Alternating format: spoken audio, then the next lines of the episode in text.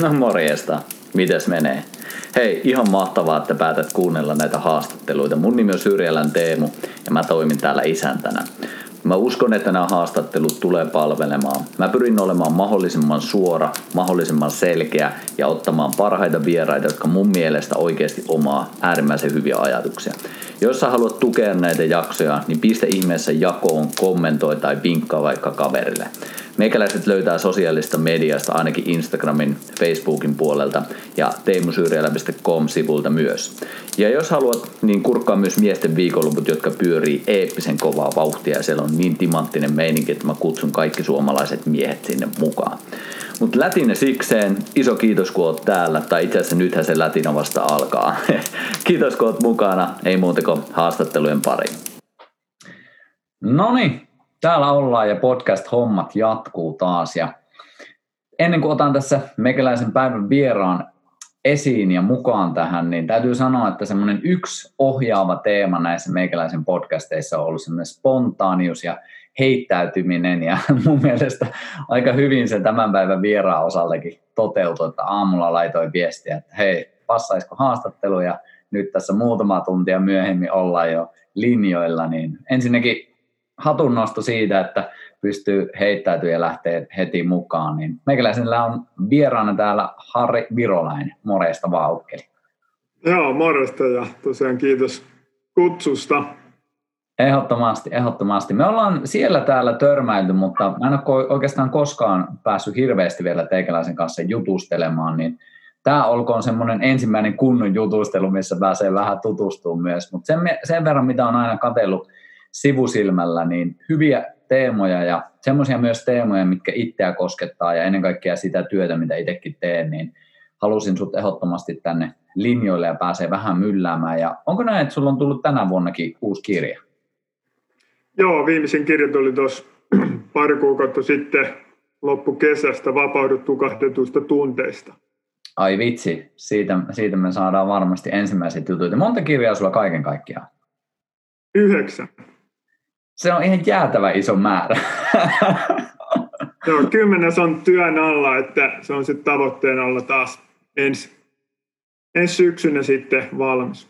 Okei. Okay. Mä oon itse siis kirjoittanut kaksi kirjaa ja ensimmäisessä kirjassa mulla meni neljä vuotta ja tämän toisen mä sain sitten typistettyä yhteen vuoteen, niin pakko kysästä tuosta, että onko sulla helpottunut se kirjantekoprosessi, että onko sulla joku semmoinen jo selkeä kaava, miten sä veät sitä eteenpäin?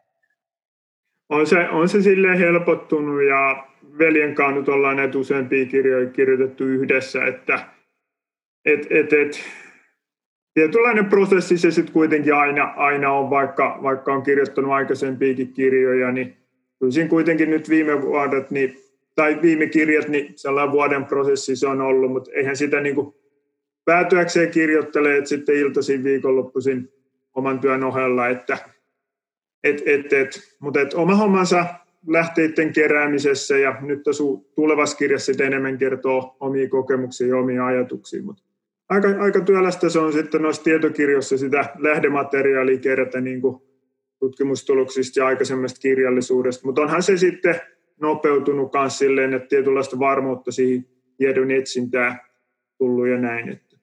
Aivan. Olisiko sulla jotain ihan semmoista pientä konkretian vinkkiä ihmisille, jotka miettii ehkä kirjan kirjoittamista, mutta näkee vielä sen ehkä liian massiivisena juttuna, niin mitä heittäisit ihmiselle, joka haluaisi kirjoittaa kirjan, mutta ei ole vielä lähtenyt sille matkalle? No joo, muutamia pointteja heittäisin, että et, tota, on multa jotkut ihan kysynytkin, miettinyt vakavissa kirjan kirjoittamista ja sitten kysynyt samaa kysymystä, niin, niin eka, eka vinkki olisi se, että usko, että sinusta voi tulla kirjailija, moni pitää sitä jotenkin niin suurena tai niin kuin, että me emme ole paljon kirjoitellut ja emme ole niin hyvä kirjoittamaan, niin noin niin kuin sellaisia uskomuksia, jotka rajoittaa sit toimeen tarttumista.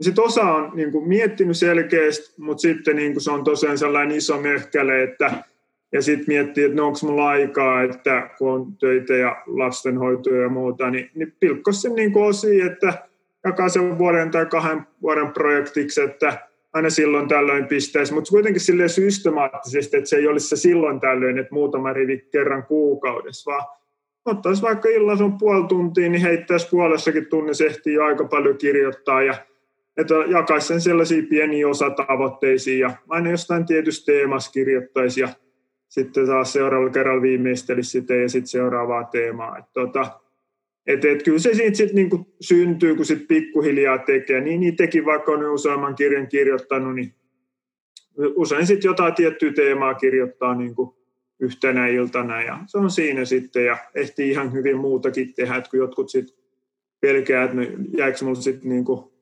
vapaa-aikaa tai jääkö niin lapsille aikaa. Että kyllä tuossa veljen kun kirjoitettu kirjo, niin veljellekin pian lapsi, niin ihan hyvin on hänelle jäänyt lapsenhoitoakin sitten niin kuin aikaa ja, ja tota, että et, et, et, niin kuin oikeastaan tällaisia. Sitten vaan alkaisi niin kuin naputella.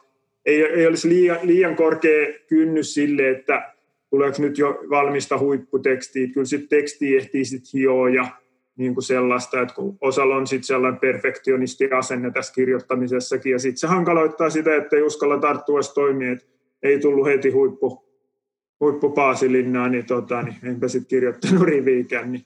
Ei, ihan oikeastaan tällaisia sitten niin kuin ihmisillä on, niin, Kyllä. että niin taas pois. Monella on kuitenkin paljon omia ajatuksia, kokemuksia, ja sitten tietokirjoja voi kerätä niin kuin muista aikaisemmasta kirjallisuudesta niin materiaalia, että ihan hyvin voisi lähteä kirjoittaa kirjaa ja olla annettavaa sitten muille. Mutta sitten se jää niin kuin omaa mieleen se, että haluaisin kirjoittaa, mutta kun ei ole viittinyt tai uskaltanut, niin, niin sitten se on jäänyt sinne pelkästään omaa korvien väliin. Kyllä. Ja tuo ensimmäinen pointti oli ihan äärimmäisen tärkeä, mikä itsekin huomasi, jonka kanssa piti, piti pureskella jonkin aikaa, että kun ei ole tehnyt vielä jotain asiaa, että miten paljon se mieli on estämässä siinä sitä, että se on koko ajan pölpöttämässä sinne, että no et sä ole kirjailija, ei kukaan lue sua ja ei, ei sulla ole mitään sanottavaa. Että se on jotenkin tosi kiehtovaa, että miten tässäkin se mieli on niin iso, iso tekijä. Joo, just näin. Se on tässä monessa muussa asiassa, niin kuin moni ihminen on miettinyt erilaisia asioiden tekemistä ja muuta, niin, niin ne, heti kun aletaan uutta tekemään, on se sitten kirjoitten kirjan kirjoittaminen tai joku muu asia, niin monesti siellä tulee se ensimmäiset ajatukset, että hei, kuka se nyt luulet olevansa, että mitäs tämä, jatketaan ihan samaa ja avataan tuo telkkari ja katsotaan salatut elämät. Et tota, sellainen epäonnistumisen pelko, riittämättömyyden tunnen, tänään nyt puhutaan näistä tunteista, niin tällä siihen siellä on sitten niin taustalla. Ja se on tuntematon, että hän on, meneekö mun kirja kaupaksi ja muuta. Ja sitten on tällainen hui, huijarisyndrooma, niin kuin, että moni saattaa olla jo kirjoittanut useammankin kirjan, niin silti ne saattaa epäillä, että no onko tämä, onko mennyt hyvä kirjoittamaan tai muuta, ja sitten epäilee. Ja sitten se taas luovuutta hankaloittaa ja ryhty, toimeen ryhtymistä, että, että se meidän omat ajatukset, missä me mitätöjään niin kuin itseämme. Että ne on ihan roskaa, ihan turhia ajatuksia. Kyllä.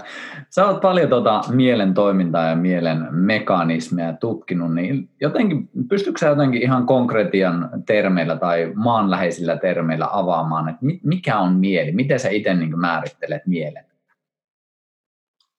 No jos tällainen niin kuin arkinen määrittely, jos, jos sen näin niin kuin tässä määrittelisi hyvin arkisella tavalla, niin että mieli, että meidän ajatukset, tunteet, asenteet, uskomukset, että tällaisista asioista se niin kuin koostuu. Ja sitten siellä on paljon sitä tiedostamatonta puolta, eli, eli meidän uskomuksia ja muita, niin me ei ole kunnolla tietoisia niistä alitajuiset uskomukset ja muut, että nekin on osa sitä niin kuin mieltä. Mutta sitten on meidän tietoinen mieli, meidän ajatukset, meillä tulee kymmeniä tuhansia ajatuksia päivittäin ja usein nekin on niin kuin samoin mitä ne oli eilen. Ja sitten me toivotaan, että meidän elämä muuttuisi positiivisemmaksi, mutta kun meidän mieli on pysynyt samana, että meidän ajatukset ja tunteet on samankaltaisia, niin vaikeapa sinne sitten on niin kuin tehdä muutoksia. Vähän niin kuin tuo kirjan kirjoittamis äsken puhuttiin siitä, että jos se mieli tykyttää siellä ajatuksia, että hei, no ei, ei se tuo onnistuu kuitenkaan, niin helposti siitä sit se seuraa se toiminta, että se toiminta jää tekemättä. Et kyllä se, niinku, se mieli on niinku samanlainen kuin meidän niinku hauislihas tai jalkalihas, että niinku me mennään kuntosalille treenaamaan meidän hauislihas tai etureisiin, me voidaan mieltäkin treenata, että joka me tullaan tietoiseksi meidän ajatuksista ja tunteista ja uskomuksista ja sitten me aletaan kyseenalaistamaan ja muuttamaan niitä ja Aletaan tehdä toisenlaisia valintoja, että siitäkin pystyy treenaamaan ihan samalla tavalla kuin sitten fyysistä kehoa. Aivan. Miten sä itse treenaat? Onko sulla jotain semmoisia rutiineja, mitä sä teet ihan päivittäin tai viikkotasolla, mitkä siitä auttaa siinä, että mieli pysyy jokseenkin sun, sun näköisenä? No joo, olen jo vuosikymmeniä treenannut, että jonkin verran harjoittanut, mutta, mutta vielä olen niin sanotusti vasta-alkaja, että on mullakin vielä paljon oppimista. Rutiini on ihan, että, että joka, joka aamu alkaa meditoinnilla. Että se on yksi tosi hyvä työkalu siihen mielen treenaamiseen, eli, eli hiljennetääkin ajatukset. Et se ei ole aina optimaalista, että meillä olisi positiivisia ajatuksia tai jotain muita ajatuksia, vaan että meillä on hiljainen mieli, niin silloin me ollaan avoimia uudelle ja meidän keho ja mielikin rentoutuu sit siinä. Ja yleensä itsellään, jos vedän tällaisen perusmeditaation, missä istun hiljaisuudessa, niin se mun mieli on tosi hiljainen, että siellä ei paljon ajatuksia ole. Eli siihenkin harjaantuu, kun sitten vaan alkaa tehdä ja aloittelijalla usein on paljon ajatuksia ja kun alkaa tehdä, niin ne alkaa hiljenee ne ajatukset. Sitten välillä ohjattuja meditaatioita. Tänä päivänä löytyy tuolta netistä ja sitten voi ostaa erilaisia ohjattuja meditaatioita, niin niitä teen kanssa sitten aika paljon. Sitten vähän vaihtelee, ei ole mitään sellaista tiettyä suunnitelmaa, että mitä meditaatioita teen. Yleensä siinä aamulla sitten päätän, minkä meditaation teen. Ja sitten on hengitysharjoituksia, eli meidän hengitys, miten me hengitetään, harjoitellaan erilaisia nopeita tai hitaita hengitysrytmejä, niin, niin tuota, myös ne vaikuttaa meidän tunteisiin ja ajatuksiin. Et, et se on kyllä myös sitten niin kuin yksi tällainen. No yksi on sitten, niin kuin, että aika paljon jo harjaantunut tuollaiseen, että tulee niin kuin tietoisesti, tietoiseksi aika nopeasti omista ajatuksista, että milloin tulee joku ekon ajatus tai joku itsensä mitätöiminen, tai, tai saati, se saattaa se ajatus olla sellainen, että se niin kuin toista lyttää, niin tuun siitä aika nopeasti kyllä tietoiseksi että ennen kuin avaan suun, niin huomaan, että hei, tämä on ihan roska-ajatus, että en haluaisi mennä sanomaan tuolla toiselle sitä loukkaavaa juttua, vaikka minulle tuli sellainen ajatus mieleen. Ja sitten, että lähtee tutkimaan, että mitä se nyt, mistä se kumpuaa, niin usein se kumpuaa mun jostain, että mulla on joku tietty tunnetila päällä tai joku tietty uskomus, että se, se ei olekaan niinkä se toinen ihminen, vaan, vaan sellainen, että ottaa jonkun vastuun niistä omista ajatuksista ja tunteista, että tollaisia. Sitten äsken puhuttiin tuosta niin kuntosalitreenistä, niin ihan sitten fyysinen treeni kävely luonnossa, että se on myös yksi, mikä harmonisoi mieltä ja tunteita. Sitten fyysinen treeni kuntosalilla, itse tykkään treenata siitä, niin, niin sekin myös vaikuttaa myös mieleen, eli saan tehdä jotain sellaista, mistä tykkään, ja sit se vahvistaa mun fyysistä kehoa ja ryhtiä. Et nytkin tässä istuu ryhdikkäässä tai suht ryhdikkäässä asennus, niin meidän ihan, miten me istutaankin, niin sekin vaikuttaa meidän tunnetilaan ja mieleen. Et, et, et ihan niin kuin sitten tämä fysiologinenkin puoli vaikuttaa sinne. Ja usein me ollaan siitä tietoisia, että meillä menee katse maahan, katsotaan kännykkää, niin oho, itseluottamus lähti alaspäin tai jotain muuta, että jos vähänkin pitempään ollaan sellaisessa asennossa. Kyllä tuollaisia olen myös sit, niin kuin perehtynyt. Sitten jossain tilanteessa käytän, se ei ole niin kuin mikään sellainen rutiini, mutta jossain tilanteessa käytän sellaista niin kuin itsepuhetta, että et jos on vaikka keho niin kuin vähän ylikuormittunut tai hermostunut, niin voin sanoa, että hei Harri rauhoitu niin kuin mielessä, että rentoudu tai, tai, tai jotain. Harvemmin nyt jännittää joku tilaisuus, kun olen tottunut esiintymään ja monessa muussakin, mutta mutta välillä voi sellaisissakin tilanteissa sit sellainen, tai, tai niin kuin, että jos niin kuin keskittyminen harpaantuu, niin se on myös niin kuin mielen yksi harjoitus, että sanoo mielessä, että nyt keskittyy, niin mun menee se fokus sit siihen, että jos, olen, jos huomaan, että se lähtee harhailemaan niin kuin muualle, että hän tollastakin sitten käytän. Joo, kiehtovaa kyllä ja hyvin tuttujakin itselle ja toi on jotenkin tosi, tosi kiehtovaa ja samalla kun ääni meinaa tässä hävitä, niin jotenkin tosi kiehtovaa, että miten loppupeleissä yksinkertaisista asioista on kyse. Että noikin, mitä sä tuossa luettelet, niin pääsääntöisesti nehän on kaikille ilmaisia ja sä voit tehdä niitä melkein missä vaan milloin vaan. Et sille ehkä nyt en ihan silloin, kun autolla ajan, niin laittaa silmiä kiinni, mutta sille pienellä niin tilannetajulla pystyy aika nopeasti skannaamaan, että mikä sopii mihinkin. Että se on jotenkin hämmentävää, että miten jokaisella on ne oikeasti työkalut mukana, mutta sitten helposti me ei vaan käytetä niitä. Joo, kyllä se monen, monen niin kuin se mieli tai tunteet vie sit henkilöä huomaamatta. Että me voitaisiin pienillä niin kuin harjoituksilla ensinnäkin tulla tietoiseksi siitä omista ajatuksista, tunteista, asenteista ja, ja sitten vielä vähän siihen lisää, niin voidaan muuttaa sit positiivisempaa suuntaa.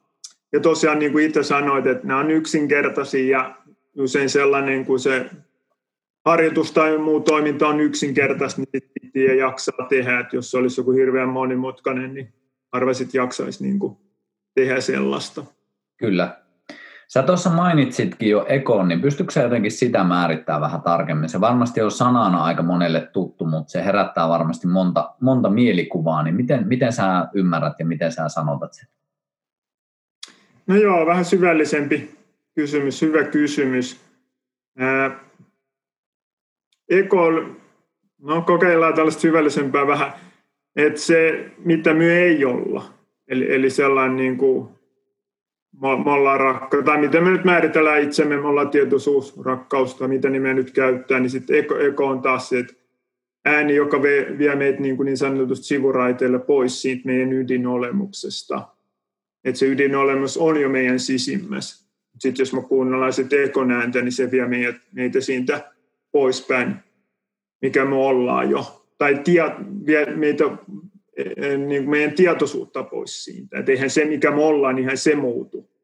Me ollaan se, mikä me ollaan, mutta sitten me ei olla tietoisia kunnolla siitä. Niin sitten se eko, eko vähän estää meitä kuulemassa sitä meidän aitoa, aitoa ääntä ja näkemästä aidosti ja muuta. Onko sitten just toi, että kun sä esimerkiksi aamulla aloitat hiljentymällä, niin onko sulla ideana just siinä, että päästä enemmän myös lähemmäs itseä siinä?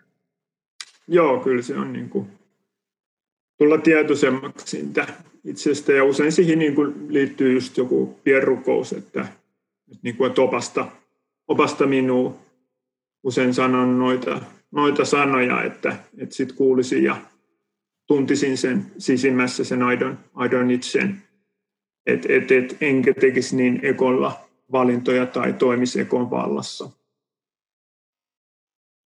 Kuulostaa kyllä äärimmäisen hyvältä aloitukselta. Se on hyvin erilainen kuin laittaa vaikka Yleen korona-uutiset heti aamusta päälle, niin voisin kuvitella, että kehossa hyvin erilainen tila sitten lähtee päivän toimintoja ja päivän kohtaamisia kohti.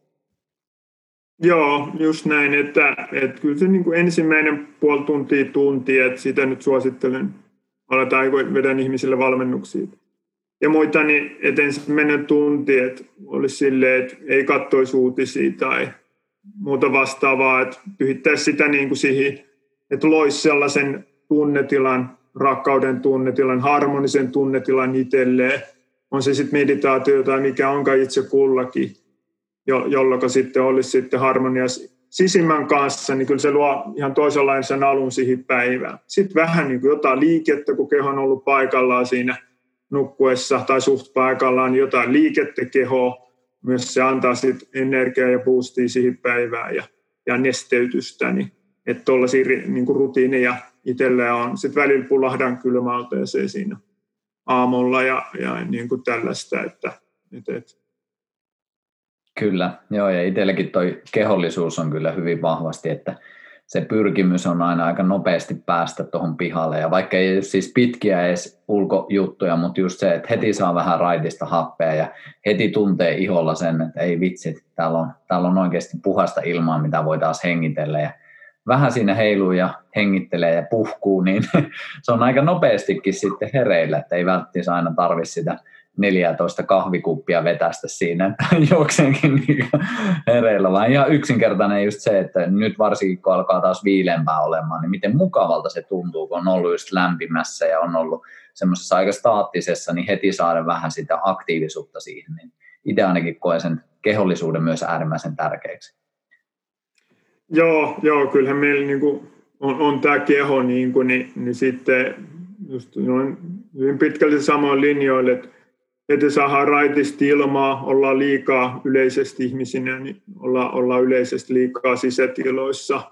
Ja sitten siihen jotain liikettä, niin, niin se on myös, tekee meille tosi, tosi hyvää. Että, et, et, et jos me katsotaan niin kuin esimerkiksi masentuneita ihmisiä, niin, niin mitkä auttaa masennuksen hoidossa, niin se, että tietysti että kohtaa sitä, mistä masennus on saanut aikansa, joku vastoinkäyminen tai joku muu vastaava, mutta sitten niin kuin toi, millä on saanut hyviä tuloksia, niin että niin kuin liike, ul- ulkona liikkuminen, sitten niin kuin hyvä ravitsemus, sosiaaliset suhteet, D-vitamiini, tällaisia, että, että niin kuin, vaikka puhutaan niin kuin mielialasairauksista, niin kyllä usein niihinkin sit auttaa ihan niin kuin tällaiset fyysisesti, että niin kuin terveellinen ruokavalio ja sitten liike ja sosiaalinen kanssakäyminen. Että ei se ole pelkästään niin kuin se joku ajatus tai, tai joku muu. Juuri näin. En muista tarkkaan, mihin tulokseen nyt, tai tutkimukseen viittaa, mutta olikohan se puoli tuntia vai 40 minuuttia. Jotain kuitenkin tosi reilusti alle tunti liikkumista, niin vastasi aika, aika hyvin niin semmoista mielialaboostia, mitä sitten ehkä, ehkä ihmiset hakee sieltä pulloista tai lääkkeistä sun muusta, että jälleen kerran, miten niin pienellä vaivalla, että sä vähän käyt hikoilleen, niin se sun keho oma sisäinen apteekki lähtee sieltä, että jahas, pistetäänpä tuolta välittää ainetta, että vähän tuota hormonia, tuossa on hyvä koktaili. Niin, kyllä se, kyllä se niin kuin, ja varsinkin jos tekee jotain sellaista liikuntaa, mistä itse tykkää, että se liikunta ei olisi sit sellaista niin kuin pakonomaista, että nyt me liikkumaan, jotta mulla tulisi hyvä olo, vaan että se, se itse jo tuolla, tekisi sellaista, mikä itsellä onkaan tanssi tai kuntosali tai retkeily, niin, niin siellä alkaa mielihyvä hormonit erittyä ja, ja tota, sitten saa raitista ilmaa, jos tekee ulkoliikuntaa ja muuta. Et kyllä siinä monenlaisia hyviä, hyviä puolia on niin, niin siihen fyysiselle keholle, mutta myös sitten mielelle, että kun puhuttiin tuosta mielestä, niin kyllä ne vaikuttaa niin kuin sinne mielialaakin sitten ja ihan ajattelutapoihin sitten. Et liikkuu vaikka luonnossa, niin alkaa jo ajattelutapa niin kuin laajenee, että ei ole enää niin kapea katseinen ja alkaa tulla uusia ratkaisuja ja on avoimin niin kuin vuorovaikutustilanteissakin toisille ihmisille ja muille. Kyllä. Joo, ja toi on tosi tärkeä pointti. Itse fiilistelen kanssa tuota valtavan paljon. Että just se, että miten iso vaikutus sillä on, että tehdäänkö me sellaisia asioita, mitä me kuvitellaan, että näitä mulla pitää tehdä, versus te, tehdäänkö me sellaisia asioita, mistä me ollaan oikeasti tosi mielissä ja jopa liekeissään. Ja jos miettii niin lapsia, mulla itselläkin on kaksi lasta, niin just se, että kun ne pääsee liikkuun just sillä tavalla, kun ne itse haluaa, mikä on yleensä leikin kautta, niin ei niitä koskaan tarvitse kannustaa, että nyt liikuppa siinä, vaan se on päinvastoin, että niitä ei meinaa saada loppumaan sitä liikkumisen riemua, että miten vitsin iso juttu olisi meillä varsinkin aikuisilla ja varsinkin musta tuntuu, että tässä maassa, missä mennään ehkä helposti semmoiseen aika vakavaan olemisen tilaan, niin muistaa se leikin arvo ja semmoinen tietynlainen leikkisyys myös siinä liikkumisessa, mutta ihan niin isomminkin miettii sitä oman elämää, että oikeasti tehdä asioita, mistä oikeasti tykkää. Joo, joo, ei pelkästään liikuntaa, vaan olen samaa mieltä, että, että ihminen ylipäätään se tekisi päivittäin, ei sellainen, että nyt kerran kuussa tai mikä olisikaan, niin pääsen tekemään jotain itselleen mielikästä, että muuten on rutiininomasta elämää, vaan mielellä päivittäin olisi vaikka lyhyenkin ajaa jotain sellaista, mistä tykkää. On se sitten jotain musiikkia tai tota, niin laulamista tai mitä ikinä olisikaan piirtämistä tai muuta, kokkailua tai muuta. Se antaa meille niin hyvää niin kuin niin kuin elämään. Ei tämän elämän ole tarkoitus olla mitään askeettista kärsimystä, vaan kyllä tämän elämän olisi tarkoitus olla sellaista, niin kuin, että mistä me nautitaan ja muuta. Et, et se on nähty niin kuin tällaisissa niin kuin diattaamisessa, että joku haluaa pudottaa painoa, niin, se on nähty lukemattomat kerrat, että, joku alkaa sitä niin kuin näkkileipä dietillinen karkoiden, että nyt syö terveellisesti, mutta ei kyllä maistu yhtään, niin, niin aika, aika harvalla onnistuu. Sitten se voi mennä pari kuukautta niin kuin sillä itsekurilla, mutta kyllä se sitten usein ne killot tulee takaisin. Mieluummin olisi se ruokailukin sellaista, että, että sellaista terveellistä ruokaa, mutta sitten siinä olisi se makuelämys, että maistuu myös, että tykkään syödä tällaista. Että, että silloin siitä tulee niin kuin pysyvämpää. Ja ihan sama muissakin, että mielellä olisi sellaista työtä ja harrastuksia, mistä aidosti. Kyllä.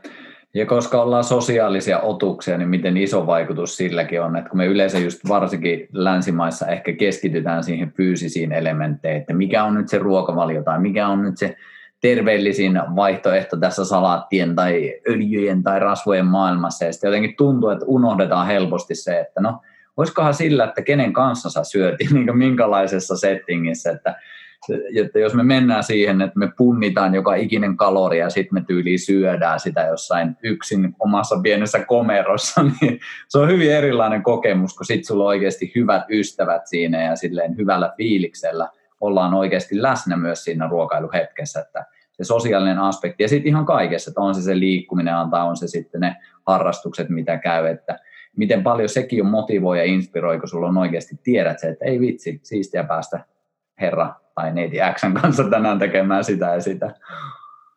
Joo, joo tota, mä oon ihan samaa mieltä, että, että niin kuin sosiaalinen kanssakäyminen oli sitten ruoan tai muun yhteydessä, niin ihmiselle tosi, tosi tärkeää monessa mielessä. Jos katsotaan ihan terveyden näkökulmasta, niin, niin kyllä se lisää niin kuin tutkimusten mukaan niin kuin elinvuosi jopa. Niin kuin, että et tota, siinä tulee nauru, silloin taas positiiviset vaikutukset. Sitten saattaa joku vastoinkäymisiä olla, niin se ystävä tai kenenkään onkaan, niin että se kuuntelee, niin pystyy jakaa sitten taakkaa. Sitten tulee niin kuin ihokontaktiin. No nyt, nyt osa niin kuin alkaa karsastaa vähän sitä kosketusta, mutta kyllä yleensä nyt perheenjäseniä sitten kosketetaan edelleen, eli, eli, eli halataan tai muuta, niin, niin tota, oksitosi, niin hyvän olon hormoni alkaa erittyä kehoon. Ja sehän on usein aikuisilla ihmisillä niin kuin ihan aliarvioitu se fyysinen kosketus. Eli, eli moni on suoraan sanottu kosketusvajeessa. Ja, ja, ja sitten niin kuin, et, et, et, ei se ole pelkästään, että me oltaisiin mielessä, niin kuin me ajatellaan, no niin okei, okei, hyvin menee ja positiivinen ajattelu, vaan meillä on keho, niin, niin osa ihmisistä toki on erilaisia, että osa kaipaa enemmän kuin toiset, mutta yleensä niin kuin kaikille se tekee hyvää niin kuin hellä kosketus. Ja, ja, ja niin kuin sanoin, niin moni sitten ei, ei ole tajunnutkaan, että on saattaa vuosikausi olla kosketusvaiheessa, että sit kuinka hyvältä se alkaa tuntumaan, kun sit saa sitten kosketusta. Juuri näin. Meikä on niin kyllä samoilla linjoilla. Itse käytän tällaista termiä kuin halausvajarit. Ja niin tuntuu, että, että se helposti sitten ehkä just, mä itse jotenkin koen sen samalla tavalla, että se ehkä unohdetaan, että miltä se oikeasti tuntuu, kun pääsee halaamaan, pääsee olemaan hetken vaikka, että pääsee oikeasti joko syleilemään tai olemaan siinä sylissä. Ja sitten musta tuntuu, että jos me ei olla pitkään aikaa sitä koettu, niin me ei oikein osata edes hakea sitä. Et siitä on tullut jo niin automaatio ja itsestään selvä, että ei välttämättä oteta sitä kontaktia. Ja sitten sit tuntuu, että jos ollaan semmoisessa jatkuvassa stressikierteessä, että ollaan vähän kuormittuneita, ja jos, jos ollaan vaikka parisuhteessakin, niin sen sijaan, että me oikeasti mentäisiin ja halattaisiin, niin sitten me yritetään sanallisesti siinä jotenkin tosi kärkkäästi sitä hommaa viedä eteenpäin, kun todellisuudessa ehkä olisi hyvä vaan sanoa, että halataanko. niin, niin, joo, joo kyllä, että et, tota, ihan samaa mieltä, että et, et, ja mielellään sitäkin olisi, niin kuin äsken puhuttiin sitä, että mielellään olisi päivittäin sitä, mitä tykkää tehdä, niin ihan sama tässä, että mielellään päivittäin olisi sitä ihokosketusta ja, ja niin kuin halausta ja muuta, olalle taputusta ja muuta. Että et, et, et, se on kyllä, kyllä tärkeä myös. Lapsillahan sitä on monesti, niin aikuiset ottaa syliin ja paijaa, ja, ja, ja, mutta sitten aikuisena se saattaa niin unohtua. Kyllä, juuri näin.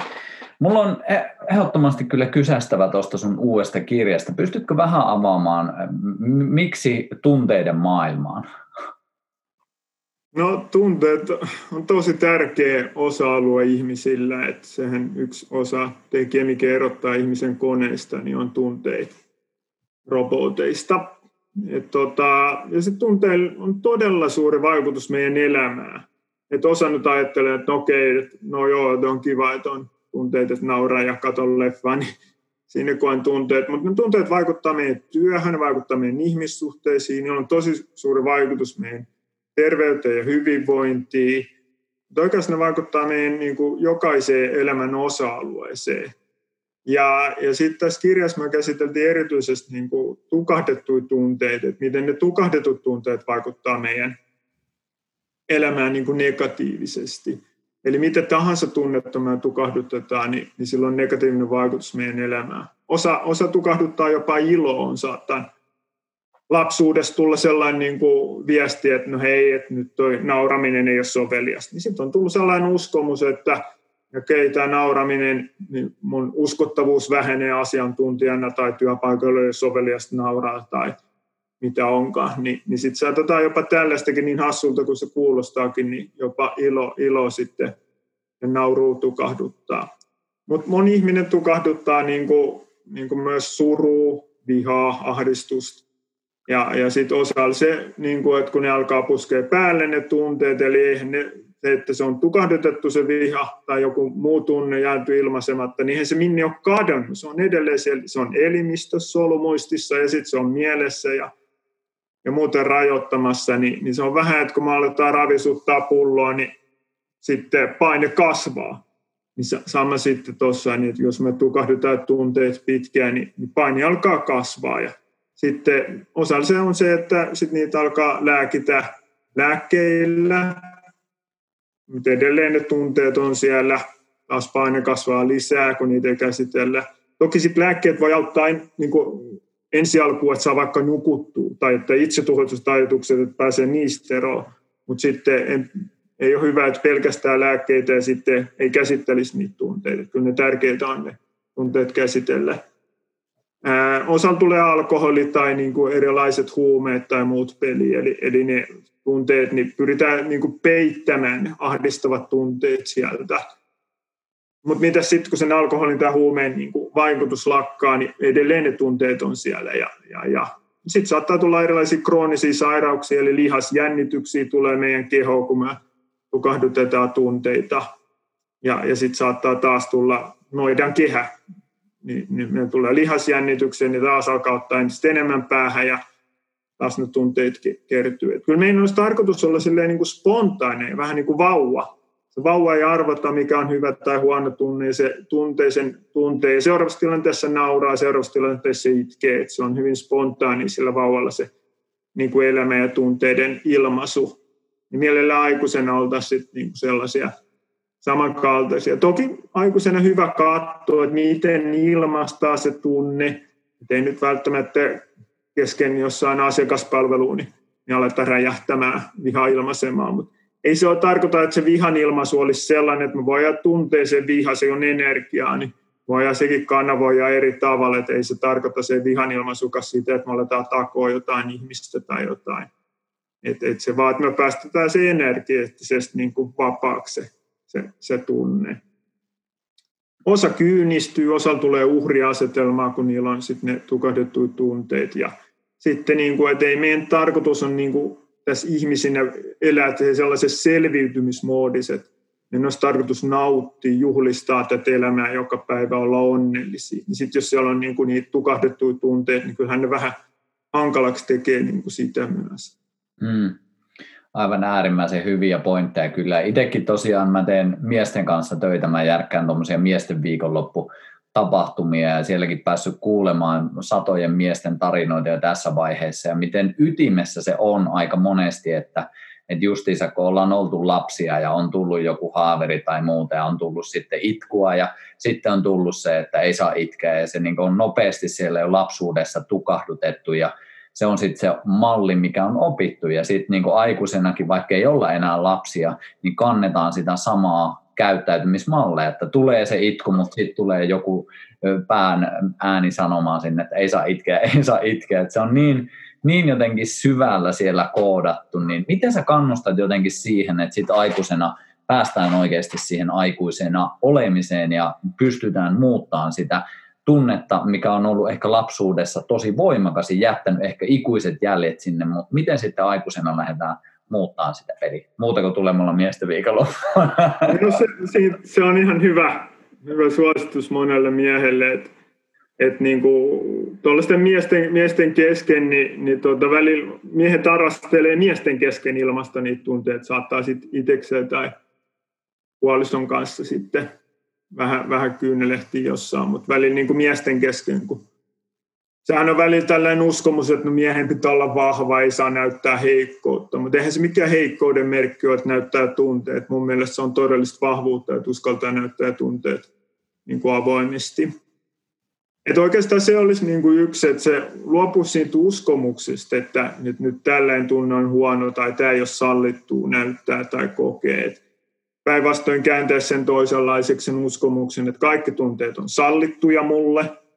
Ja sitten, että mulla ei tarvitse niin tukahduttaa näitä, mä voin ilmaista tämän niin kuin vapaasti, silti olla niin kuin aito ja rakast, kokea rakkautta. Kun moni sitten pelkää sitä, että miten jos mä ilmaisen tämän tunnen, niin ylätääkö minut tai meneekö me rakkauden. Ei välttämättä tietoisesti, mutta alitajuisesti saattaa niin kuin pelätä, pelätä niin kuin sitä. Kyllä. Eli olisi niin kuin yksi. Sitten, että alkaa tulla tällainen mindfulness, että alkaa tulla tietoiseksi omista tunteista. Se voisi olla päivittäinen aamulla kysymys, että miltä minusta tuntuu nyt.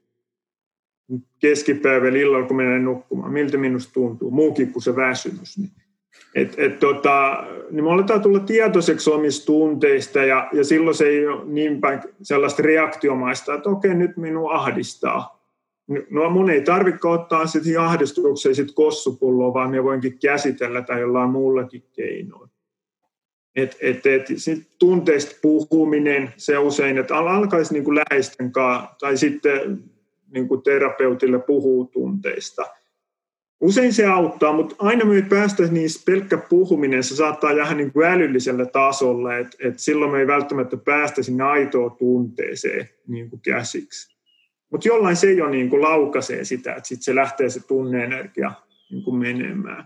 No mm. sitten mitä suosittelisin, että, että kävisi niin kuin eri terapiassa. Mikä terapia sitten sopii itse kullekin, mutta tota, niin niin tota, et ei siinä ole mitään hävettävää, että et menee niin kuin terapiaan. Et, et, et tota, ja terapian muotoja löytyy kehollisia löytyy monenlaisia. Ja, ja, niin kuin, ja ne usein voi sit avata sitä lukkoa. Ja sen jälkeen on ehkä helpompi sit itsekin lähteä niin kuin työstämään niitä, niitä tunteista. No, osa tykkää kirjoittaa, mutta sitten kaikki ei ole niin sellaista, että puhuisi tai kirjoittaisi, niin osa sitten vaikka voi niin kuin maalata ja päästä sillä tavalla siihen tunteeseen kiinni. Et, et, et, et on, on hyvin monenlaisia lukuisia keinoja, keinoja päästä tunteisiin kiinni ja purkaa niitä. Ja monella ihmisellä ne tunteet ne saattaa olla jopa vuosikymmenien takaa. Sieltä jostain lapsuudesta jäänyt tukahdettu juttu, niin siihen ei välttämättä pääse heti. Se on vähän niin kuin sipuli, niin, niin tota, sitten se sipuli lähtee kuoremaan ja, ja, ja kun lähtee, uskaltaa lähteä sille ja viittiin lähteä sitten, niin kyllä se lähtee lähtee sipuli kuoriutumaan ja elämästä tulee iloisempaa, spontaanisempaa, niin kuin rikkaampaa. Et, et kyllä itse siitä suosittelen, että lähtee niitä työstää niitä omia, omia tunnejuttuja. Paskan kohtaaminen yleensä kannattaa. Siellä on niin jonkinlaisia semmoisia helpotuksen aina paalupisteitä aina, aina näkyvissä. Ja toi on mun mielestä niin tärkeää, että mä itse tartun vielä tuohon, mitä säkin sanoit, että, tai ehkä vähän, vähän sanotaan se erillä tavalla, mutta just toi, että, että jos ollaan oltu siellä lapsuudessa ja siihen on tullut niin vahvasti ja niin useasti joku tietty, onko se sitten ollut vanhempi, on se ollut isä tai on se ollut kuka tahansa, niin on kieltänyt jonkun tunteen. Niin sitten siitä on tullut niin nopeasti tai tullut niin vahvasti oma uskomus maailma, että mä en vaikka voi tai mä en saa näyttää. Ja toi, toi mitä säkin sanoit tuossa, että sallii sen, että käy sitä keskustelua itsensä kanssa, että tämä on ok mulla on ihan ok, että se ei tee musta yhtään huonompaa vaikka miestä, koska miehillä monesti tämä itkuaspekti on vähän haasteellinen, niin se, että et, et käy sen kelan läpi, että oikeasti vitsi, eihän tässä ole mitään väärää, eihän, eihän tämä tee yhtään musta huonompaa. Itse asiassa tämä on tosi vapauttavan tuntuista, tämä tuntuu perhana tosi hyvältä mitä jotenkin tuntuu vähän niin keveämpältä jopa tämä olo, että, että sen itse sallii sen tunnemaailman myös näkyvisen, että siinä ei ole sitten, että on itsekin aikuisena pitämässä sitä uskomusta, että tämä on väärin tai tonne ei saa mennä tai niin kuin, mitä, mitä nyt ikinä kaikilla onkaan siellä, että just sen sallimisen kautta ja ei, et myös antaa itse sen salli, leiman siihen. Joo, ja sitten sellainen, että on, on niin kuin aito, on niin kuin rehellinen itselle, että, että, että kun väliset ihminen, niin kuin, että no joo, mustasukkaisuus, niin se, se nyt ei ole hyvä tai, tai viha ei ole hyvä tunne tai jotain muuta, niin hei, on niin kuin aito, rehellinen, autenttinen, hei, nyt minä olin mustasukkainen, nyt otti päähän, nyt oli vihainen tämä. Et, et välillä sekin on niin kuin ihmisille niin kuin, niin kuin vaikeaa, että Musta on, jos puhun omasta kokemuksesta, niin, niin aikoinaan oli hyvinkin vaikeaa, että oli enemmän sellainen, että halusi näyttää niin kuin positiivista harri ihmisille niin kuin iloa ja hei, hyvin menee, mutta sitten niin oli iso kynnys niin kuin näyttääkin, että jos joku oli niin vastoinkäyminen ja ahdisti tai suretti, niin, niin oli iso kynnys just ilmasta tai saati puhua, niin puhua niistä tai kertoa läheiselle, että nyt, nyt vähän tota, niin ottaa päähän ja, ja, ja harmittaa kyllä tosi paljon. Et, et mielellään sitten kertoi niin positiivisista jutuista ja piti sitten sisällään niitä tunteita. Ja, et en ole mikään niin lapsuudesta asti ollut hyvä näissä tunteissa. Että oikeastaan sitten niin aikuisiässä ja eikä ollut vielä edes varhaisaikuisuudessa, vaan niin sit myöhemmin niin aikuisena niin alkoi oikein panostaa niin omien tunteiden käsittelyyn ja sillä tiellä ollaan edelleen. Mutta aika paljon on jo niin löytänyt ja saanut käsiteltyä omia niin kuin tunteita. Et, et, et, mutta paljon on myös tehty työtä, että sen lisäksi, että on itse itse niin kuin erilaisia harjoituksia itse tutkiskelua tehnyt, niin sitten on myös eri niin kuin terapioissa, Rosen terapiassa ja muissa käynyt, että mistä on sitten saanut apua. Aivan. Tuleeko sinulle jotain muita mieleen noista terapian muodoista? Se on nyt pari otteeseen jo tuossa noussut, niin minkälaisia semmoisia suuntautumisia voit ehkä ihmisille heitellä, että mitä, mitä kannattaa miettiä, jos niitä, niitä polkuja itselle miettii? No on hyvin paljon, niin kuin sanoin, niin se, että mikä sopii mulle tai mikä sopii toiselle, niin ei välttämättä sopi, sovi toiselle. Että se on oikeastaan sellaista, että kävisi muutaman kerran kokeilemaan jotain.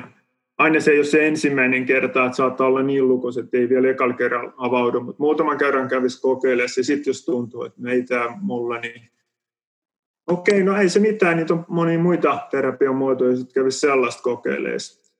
Mutta voin tässä muutamiin mainita niin kuin TRE, niin kuin tällainen trauma release exercise, niin, niin, tota, niin sanottu tärinä, tärinäterapia, eli, eli luodaan jännitystilan, tila, että tota, niin seisotaan seinää vasten ja jalat, jalat koukussa, ja sitten kun alkaa niin kuin kasvaa, niin nostaa vähän ylemmäs ja edelleen jalat koukussa ja jatketaan siinä niin kuin puolikyykyssä istu, seisomista ja siinä ollaan useampi minuutti ja sitten mennään selälle ja laitetaan jalat, jalkapohjat vastakkain ja saattaakin alkaa jalat ja jopa koko keho alkaa täristää, eli keho alkaa purkaa stressiä.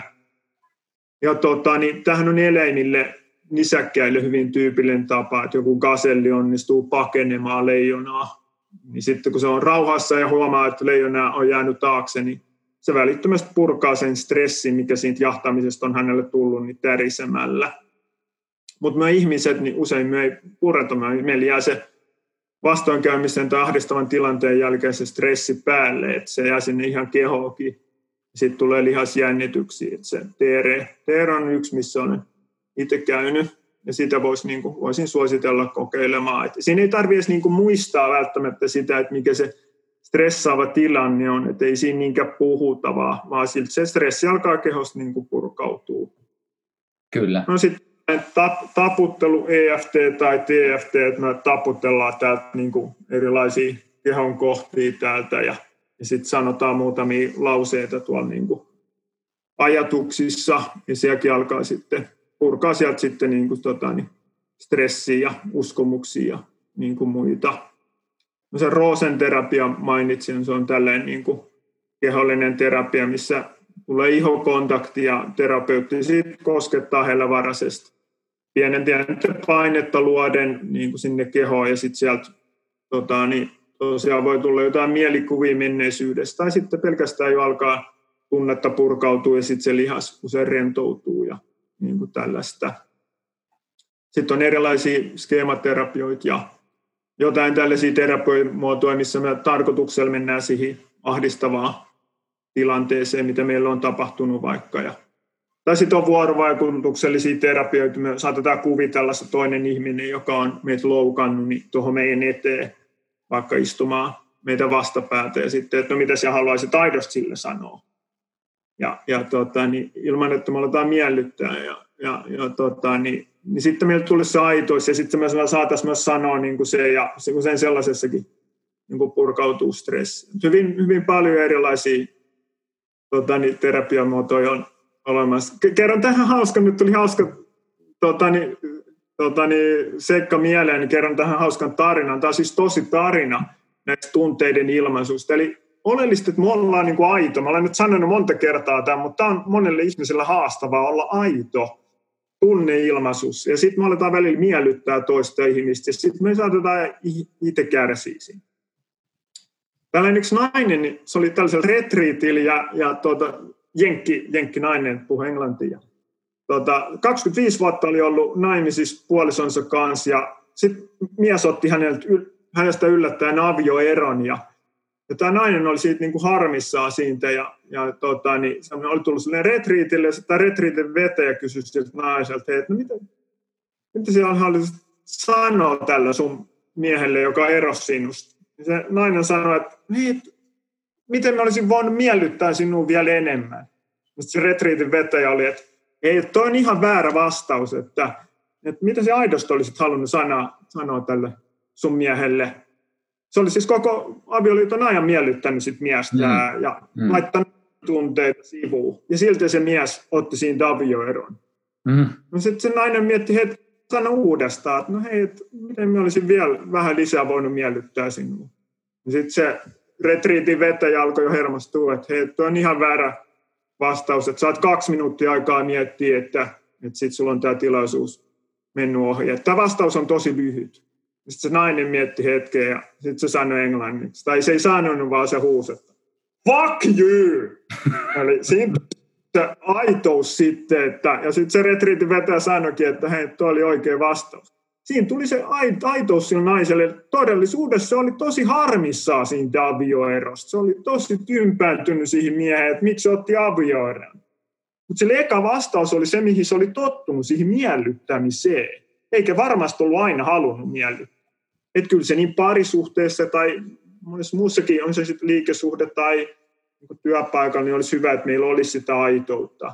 Totta kai meillä välillä tulee tilanteet, että meillä on vaikka pieni lapsi, niin, niin silloin se lapsi tarvii sit hoivaa, että, että silloin, silloin meidän tarvii olla sille lapselle läsnä, vaikka me ei aina haluttaisi just olla, että se lapsi tarvii vanhempia selviytyäkseen. Et, et, mutta sitten usein meillä jää liikaa sellainen selviytymismalli sitten niin kuin muissakin tilanteissa, että me aletaan kadottaa sit omaa tahtoa, omaa mielipidettä, omia tunteita, ja nehän olisi sitten kuitenkin tärkeää olla niille rehellinen. Kyllä, äärimmäisen kyllä hyvä, ja just on niin, mä oon itsekin tota, yrittänyt pilkkoa osiin, että miten helppo lause se on, että hei, oo oma itses. Mutta sitten se, että kuin helkkarin vaikea se on konkretian tasolla monelle toteuttaa. Että just se, että kun siinä on tullut just mainittuja kuoria ja ei päästä välttämättä sinne, että no mitä siellä sisällä on. Mutta jotenkin ainakin itsellä on sellainen näkökulma ja fiilis, että aina sitä voi lähteä tutustumaan ja tutkiin, että kuka siellä sisällä oikeasti on. Että ei se niin kuin, niin kuin säkin sanoit tuossa jossain vaiheessa, että siellä se sisällä on. Että enemmänkin just se, että saa sen yhteyden ja saa tatsia vähän sinne, että kuka siellä on se kaveri ja mitä siellä on. Jotenkin itsellä ainakin mulla on semmoinen näkökulma, voin olla väärässäkin, mutta tuntuu, että varsinkin jos on tämmöisellä tai tämmöisistä aiheista ja tämmöisistä teemoista kiinnostunut, niin sitten sieltä tulee helposti semmoisia asioita välttämättä, mitä ei ehkä sanota tässäkään skeneessä näin launausmerkeissä, mutta sitten ehkä alkaa kuvitteleen, että ei vitsi, että noi tyypit, jotka puhuu näistä asioista, ne on aina niin hyvällä fiiliksellä ja niille varmaan on näitä huonoja päiviä ja niille on näitä huonoja fiiliksiä jälleen kerran lainausmerkeistä. Sieltä tulee ehkä semmoisia alitäyntäisiä signaaleita, jotka itse tulkitsee sitten, että no vitsi, mä oon kyllä tosi niin kuin mainittu mustasukkaisuus tai vitsi, mulla on, mä kyllä tosi paljon häpeään tai musta on tämmöisiä, että sit, niin helposti niihin tulee jonkinlainen arvottaminen ennen kuin edes päästään tutustumaan, että mitä niillä olisi opetettavaa meille. Joo, just näin. Ja, ja monesti sitten just hyvin sanottu arvottaminen, että ikään kuin pidetään jotain tunteita sitten ei sallittuina tai huonoina tunteina, ja sitten se ajatusmaailma on vähän, että no näistä täytyy päästä nopea eroon. Ja välillä tällainen hyv, niin sanotusti hyvänä pidetty käyttäytyminen, että no lähempä lenkille tai lähempä punttisalille, niin välillä sekin voi olla pakokeino niitä tunteita, kohdata niitä epämukavia tunteita. Et, et, tota, oleellista oli se, että saisi nekin niin kuin käsiteltyä. Niin hyvä käydä lenkillä, että usein se energiakin lähtee liikkeelle siinä, kun me saadaan liikettä kehoon, mutta, mutta välillä sekin voi olla, että me painetaan sit, halutaan kokea mieli hyvää, niin sitten, että me painetaan sit mieli pahaa ikään kuin alas, että se ei aina lähde siinä liikkeellä, vaan parempi keino voisi olla puhua tai, tai jotain muuta, muita keinoja käyttää siihen, olla rehellinen sille tunteelle, että et, et jos me ollaan oikein aitoja siihen tunteita kohti, niin se tutkimusten mukaan niin, niin maksimissaan 90 sekuntia se kestää se tunne. Sitten me usein, usein aletaan tarinalla niin kuin pitää sit tunnetta kiinni. Joku on vaikka loukannut meitä, jos me koettaisiin sen loukkaantumisen tunne, niin se menisi tosi nopeasti niiltä ohi. Mutta sitten me aletaan pitää siitä kiinni, että vitsi kun se kirsi oli ilkeä. Ja sitten me kerrotaan päivästä toiseen sit samaa tarinaa mielessä ja kirsi ei olisi saanut tehdä sitä ja tätä. Ja sitten siihen taas aktivoi meidän sit mielipahan tunnetta ja loukkaantumisen tunnetta. Et, et, niin me pidetään siitä itse kiinni, vaikka se niin satuttaa meitä, sitten se satuttaa sit ihmissuhdetta, se ei ole enää niin rento ja spontaani, kun me pidän siitä loukkaantumisen tunteesta kiinni, että kaikki niin kärsii. Että siitä olisi hyvä päästä niin kuin irti. Toi on kyllä ihan käsittämätöntä, että jos se yksi tunne noin 90 sekkaa, se on niin kuin miettiä, että kuin lyhyt aika se on, mutta sitten just se, että kuin saattaa olla 55 vuotta sitten sitä tarinankerrontaa siinä päälle, että sitten pidetään siitä 90 sekunnista aika tiukasti. Niin. Näin se menee. Osa sitten pelottaa ne tunteet, eli, eli joku suru tai, tai ahdistus pelottaa tai pelko tai, tai mustasukkaisuus tai jotkut muut, ja sitten me pyritään välttämään sen kohtaamista. Mutta eihän se ole tunne, se on tunne, joka menee meiltä ohi. Ja sitten jos me ei niinku kohdata sitä, niin se on edelleen siellä meidän sisässä, ja sitten me ollaan, muututaan varovaisemmiksi, ja me ei enää olla niin spontaaneista, minkä mainitsin jo. Ja, ja sitten se ei toimi niin, että me tukahdutetaan vain yhtä tunnetta. Että jos me tunne, tukahdutetaan surua, niin helposti me aletaan tukahduttaa myös iloakin. Eli me ei esimerkiksi uskalleta kiintyä toiseen ihmiseen, päästä, päästä, uskalletaanko päästä toista lähelle, koska siinä olisi taas riski, että jos päästään sen lähelle ja kiinni, niin mitäs jos se lähtee pois tai mitäs jos se kuolee tai jotain to, muuttaa toiselle paikkakunnalle, niin sitten mun tulisi se suru, niin se saattaakin heijastua siihen, että no ollaan tällaisia kavereita, jotka nä- nä- näkee silloin tällöin ja sitten sellainen läheisyys saattaa puuttua siitä. Et, et, et kyllä se niinku vaikuttaa mieli sit niinku moneen muuhunkin tunteeseen usein. Just näin, ja ainakin se, mitä olen itse törmännyt paljon, että että kun siellä on tietynlaisia uskomuksia ja opittuja malleja, niin niissä on hyvin vahvasti mukana värittämässä sitä kontrolli. Että me pyritään olemaan koko ajan semmoisessa kontrollin tilassa. Ja sitten jos miettii monia tunteita, niin sähän, jos sä oikeasti meet, vaikka niin kuin naurukin, jos sulla rupeaa ihan todella naurattaa, niin se on niin kuin täydellinen kontrollin menetys.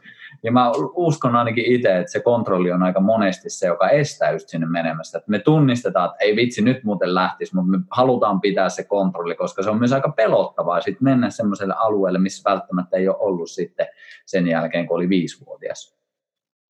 Joo, tosi, tosi hyvin sanottu, olen sama, samaa mieltä ja sitten sit se on aika raskasta pyrkiä niinku kontrolloimaan niinku asioita tai, tai sitten se niinku estää meistä luomasta läheisyyttä me aletaan liikaa miettimään ja ollaan liikaa pään sisäiset. Sitten me aletaan kohta kontrolloimaan sit toista ihmistäkin, että et, et, et, niin kuin, et me pelätään sitten kontrollin menettämistä, niin me aletaan sitten jo läheisiäkin kontrolloimaan tai, tai työpaikalla aletaan kontrolloimaan tai, tai muuta. Ja, ja, ja sitten me mennään sellaiseen pieneen laatikkoon, että tässä me olen turvassa, niin okei, tässä mun säilytään vielä kontrolli, niin uskallanko me poistua tästä laatikosta. Et, et, et, niin, sellaiseksi se välillä ihmisillä menee. Kuulostaa hyvin inhimilliseltä toiminnalta tämä. Ja en tiedä, haluatko mennä tähän suuntaan tähän lopussa vielä, mutta itse heitän tuosta ihan muutaman ajatuksen. Enkä sano, että tämä on totuus, mutta olen miettinyt tänä vuonna varsinkin tätä, että kun meillä on tässä tämmöinen poikkeuksellinen vuosi menossa ja paljon on erilaisia – uusia normaaleja jälleen kerran lainausmerkeissä, niin että kuinka paljon sielläkin on värittämässä semmoinen tietynlainen jatkuva kontrollin tarve. Ja nyt jos miettii vaikka elämää ja miettii tätä niin elämän arvotek- arvotuksellisuutta ja tätä niin syvyyttä, mitä tässä elämässä on väkisinkin, niin eihän me pystytä koskaan niin sillä tasolla kontrolloimaan elämää, että me pystyttäisiin sanomaan ihan rehellisesti, että minä, me hallitaan luontoa ihan täysin ja me pystytään niin kaikki sieltä eliminoimaan ja varmistamaan tie, ihmiselle vaikka tietty kokemus. Et jotenkin musta se tuntuu mahdottomalta tehtävältä ja en tiedä siis onko tämä siellä pohjalla, mutta itse on fiilistellyt ja miettinyt sitä paljon, että kuinka paljon me yritetään nytkin kontrolloida sitä, että ihmiset kokis vaikka sen tunteen, että me ollaan turvassa, me ollaan turvassa. Kun tosiasia on se, että elämä tapahtuu tässä koko ajan, eihän tässä mikään ole varmaa. Hyvin pitkälle samaa mieltä, että, että sellainen kontrollin, että pystyisi kontrolloimaan tätä elämää, niin se on illuusiota. Et, et, tota, jos, jos menet hyvänä esimerkkinä, että menet lentokoneeseen ja olet siellä matkustamassa, niin, niin tota, oletko nopeammin perille, jos alat kävellä sitä käytävää pitkin, niin et ole, et ole kontrollissa. Lentokapteenikaan ei ole täysin kontrollissa siinä, että et, et, et, ja sulla ei ole asiaa sinne ohjaamaan. Et, et, tota, vielä vähemmän tässä elämässä sit, niin kuin, tässä tapahtuu yllättäviä käänteitä ja muuta, ja, ja osaltaan se on niin kuin elämää, että me tartuttaisiko niihin yllättäviin juttuihin, että me ei liikaa yritettäisi kontrolloida omaa elämää. Me oltaisiin avoimia uudelle. Että me voidaan ihmisiä tavata kaupungillakin, kun ollaan vaan avoin ja voi muodostua uusia ystävyyssuhteita, uusia harrastuksia, työtarjouksia tai kun muuta voi tarjoutua, kun me ei liikaa niin kuin rajoitetta sitä, että mikä meillä on hyväksi tai, tai muuta.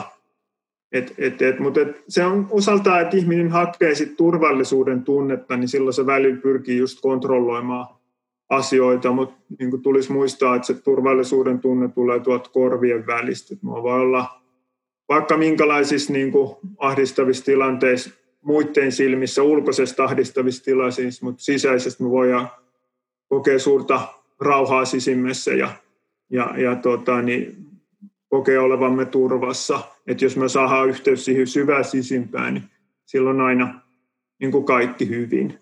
Ja sitten taas vastaavasti ollaan toisella, täysin päinvastainen tilanne, joku tuolla julkisuuden henkilö, miljonääri, saattaa todella paljon, paljon olla faneja ja rahaa ja, ja kaunis puoliso ja muuta, mutta mut sisäisesti saattaa olla hermoraunio, niin kuin pelätä asioita ja ahdistaa ja muuta, että et sit oleellista olisi kuitenkin, että me sisimmässä koettaisimme niin kuin rauhaa ja onnellisuutta.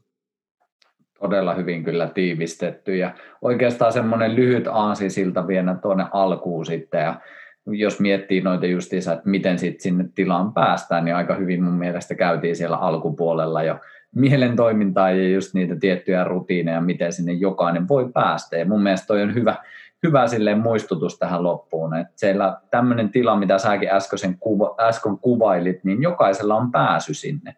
Mutta se, että se ei varmasti niin kellään tapahdu päivässä, että se on sitten, että ruvetaan just niin alussa mainittiin, että se on lihas, jota voi treenata ja se on olemisen tila, jota voi harjoittaa ja se ei tosiaan, jos se ei tule eka treenillä, niin sitten jatketaan kymmenen vuotta, niin ihan varmasti homma alkaa menemään eteenpäin. Että jotenkin itse haluan päättää siihen, että jokaisella on pääsy semmoiseen, että sä koet sen, että ei vitsi, kaikki itse asiassa hyvin ja en mä tiedä huomisesta mitään, mutta tässä hetkessä on ihan tosi hyvä olla. Että se ei ole silleen mikään niin mystikkojen tila ja se ei ole vaan harvoja ja valittu, vaan se on niin jokaisella on pääsy siihen. Ja totta kai on realisti siinä mielessä, että kaikki ei halua sitä valita ja sekin on ihan ok, mutta uskoisin, että jos säkin kuuntelet tätä jaksoa ja haastattelua ja keskustelua, niin varmasti oot jo osittain valinnut sen ja, ja sitten aina jos ei ole se paras mahdollinen päivä, niin muistaa sen, että hei, jatketaan treenejä. Oi että. Tulisiko vielä joku pieni tiivistys? Mentiinkö aiheita, mitä, jäikö jotain vielä, mitä ei kosketettu tässä? No oikeastaan sellainen, että, että niin kuin sellainen, olisin tähän loppuun sanoa, että riippumatta niin kuin menneisyydestä, vaikka se olisi ollut kuinka raju tai, tai vaikka olisi ollut kuinka huume tai alkoholi tai muita vaikeuksia, niin, tai, tai niin kuin vaikeuksia saada yhteyttä omiin tunteisiin tai muuhun, niin koska tahansa niihin voi alkaa luomaan yhteyttä. Vaikka olisi ollut kuinka eksyksissä siitä omasta sisimmästä, niin koska tahansa siihen voi lähteä luomaan yhteyttä. Että kyllä se oikeastaan jo kutsuu siellä ja haluaa, haluaa niin kuin, että hei, et luo yhteys minuun. Ja, ja, ja aika nopeasti voi välillä saada niin kuin kehitystä aikaiseksi, kun löytää itselleen sopivia niin kuin menetelmiä. Juuri näin. Mistä me voidaan jatkaa teikäläisen seuraamista? Onko sulla mitään sivustoja tai mistä kirjat löytyy sun muuta? Joo, tuota, niin onnistu muutoksessa.fi. Sieltä löytyy tuota, niin, mun tuota, niin, noita valmennuksia ja kirjoja ja sitten siellä on jotain videoita ja tällaisia. se on yksi tapa tavoittaa kyllä. No niin, laitetaan se tuonne linkkeihin haastattelu alapuolelle, niin saa käydä tutustumassa. Iso kiitos teikäläisille, äärimmäisen kyllä hyviä ajatuksia. Ja mä en ole vielä tuohon sun uuteen kirjaan tutustunut, mutta kuulostaa kyllä hyvin, hyvin omaakin työtä koskettavalta, niin olisi mukava, mukava päästä siihen jossain vaiheessa tutustumaan. Mutta tässä vaiheessa iso kiitos, törkeän hyviä ajatuksia ja ainakin itse koen, että tähän hetkeen aika vahvasti liitoksissa myös, että jokaisella on tietynlaiset semmoiset turbulenssit, jos mennään tässä niin oravan pyörässä koko ajan messissä, niin siihen on hyvä löytää sitten aina hetkellisiä pysähtymiskeinoja ja semmoisia just työkaluja, mitkä auttaa sitä, että se mieli tulee vähän tasapainoisemmaksi. Niin iso kiitos teikäläisille, hyvää syvää viisautta sieltä päädystä tuli kyllä. Joo, kiitokset myös mun puolesta, että oli ilo, ilo päästä jakaa ajatuksia. Mahtavaa. Ja kuulijoille vielä semmoinen toive ja pyyntö tähän loppuun, että jos ajatukset resonoi, niin heitä ihmeessä kommentteja ja vinkkaa vaikka kaverille, joka voisi hyötyä näistä. Se on aina oma kustanne podcastille mukava homma, kun jengi jakaa myös juttuja vähän eteenpäin. Ei siinä, seuraavaan kertaan ja kiitos vielä Harri sulle ja jatketaan pian juttu. Morjens! Moro!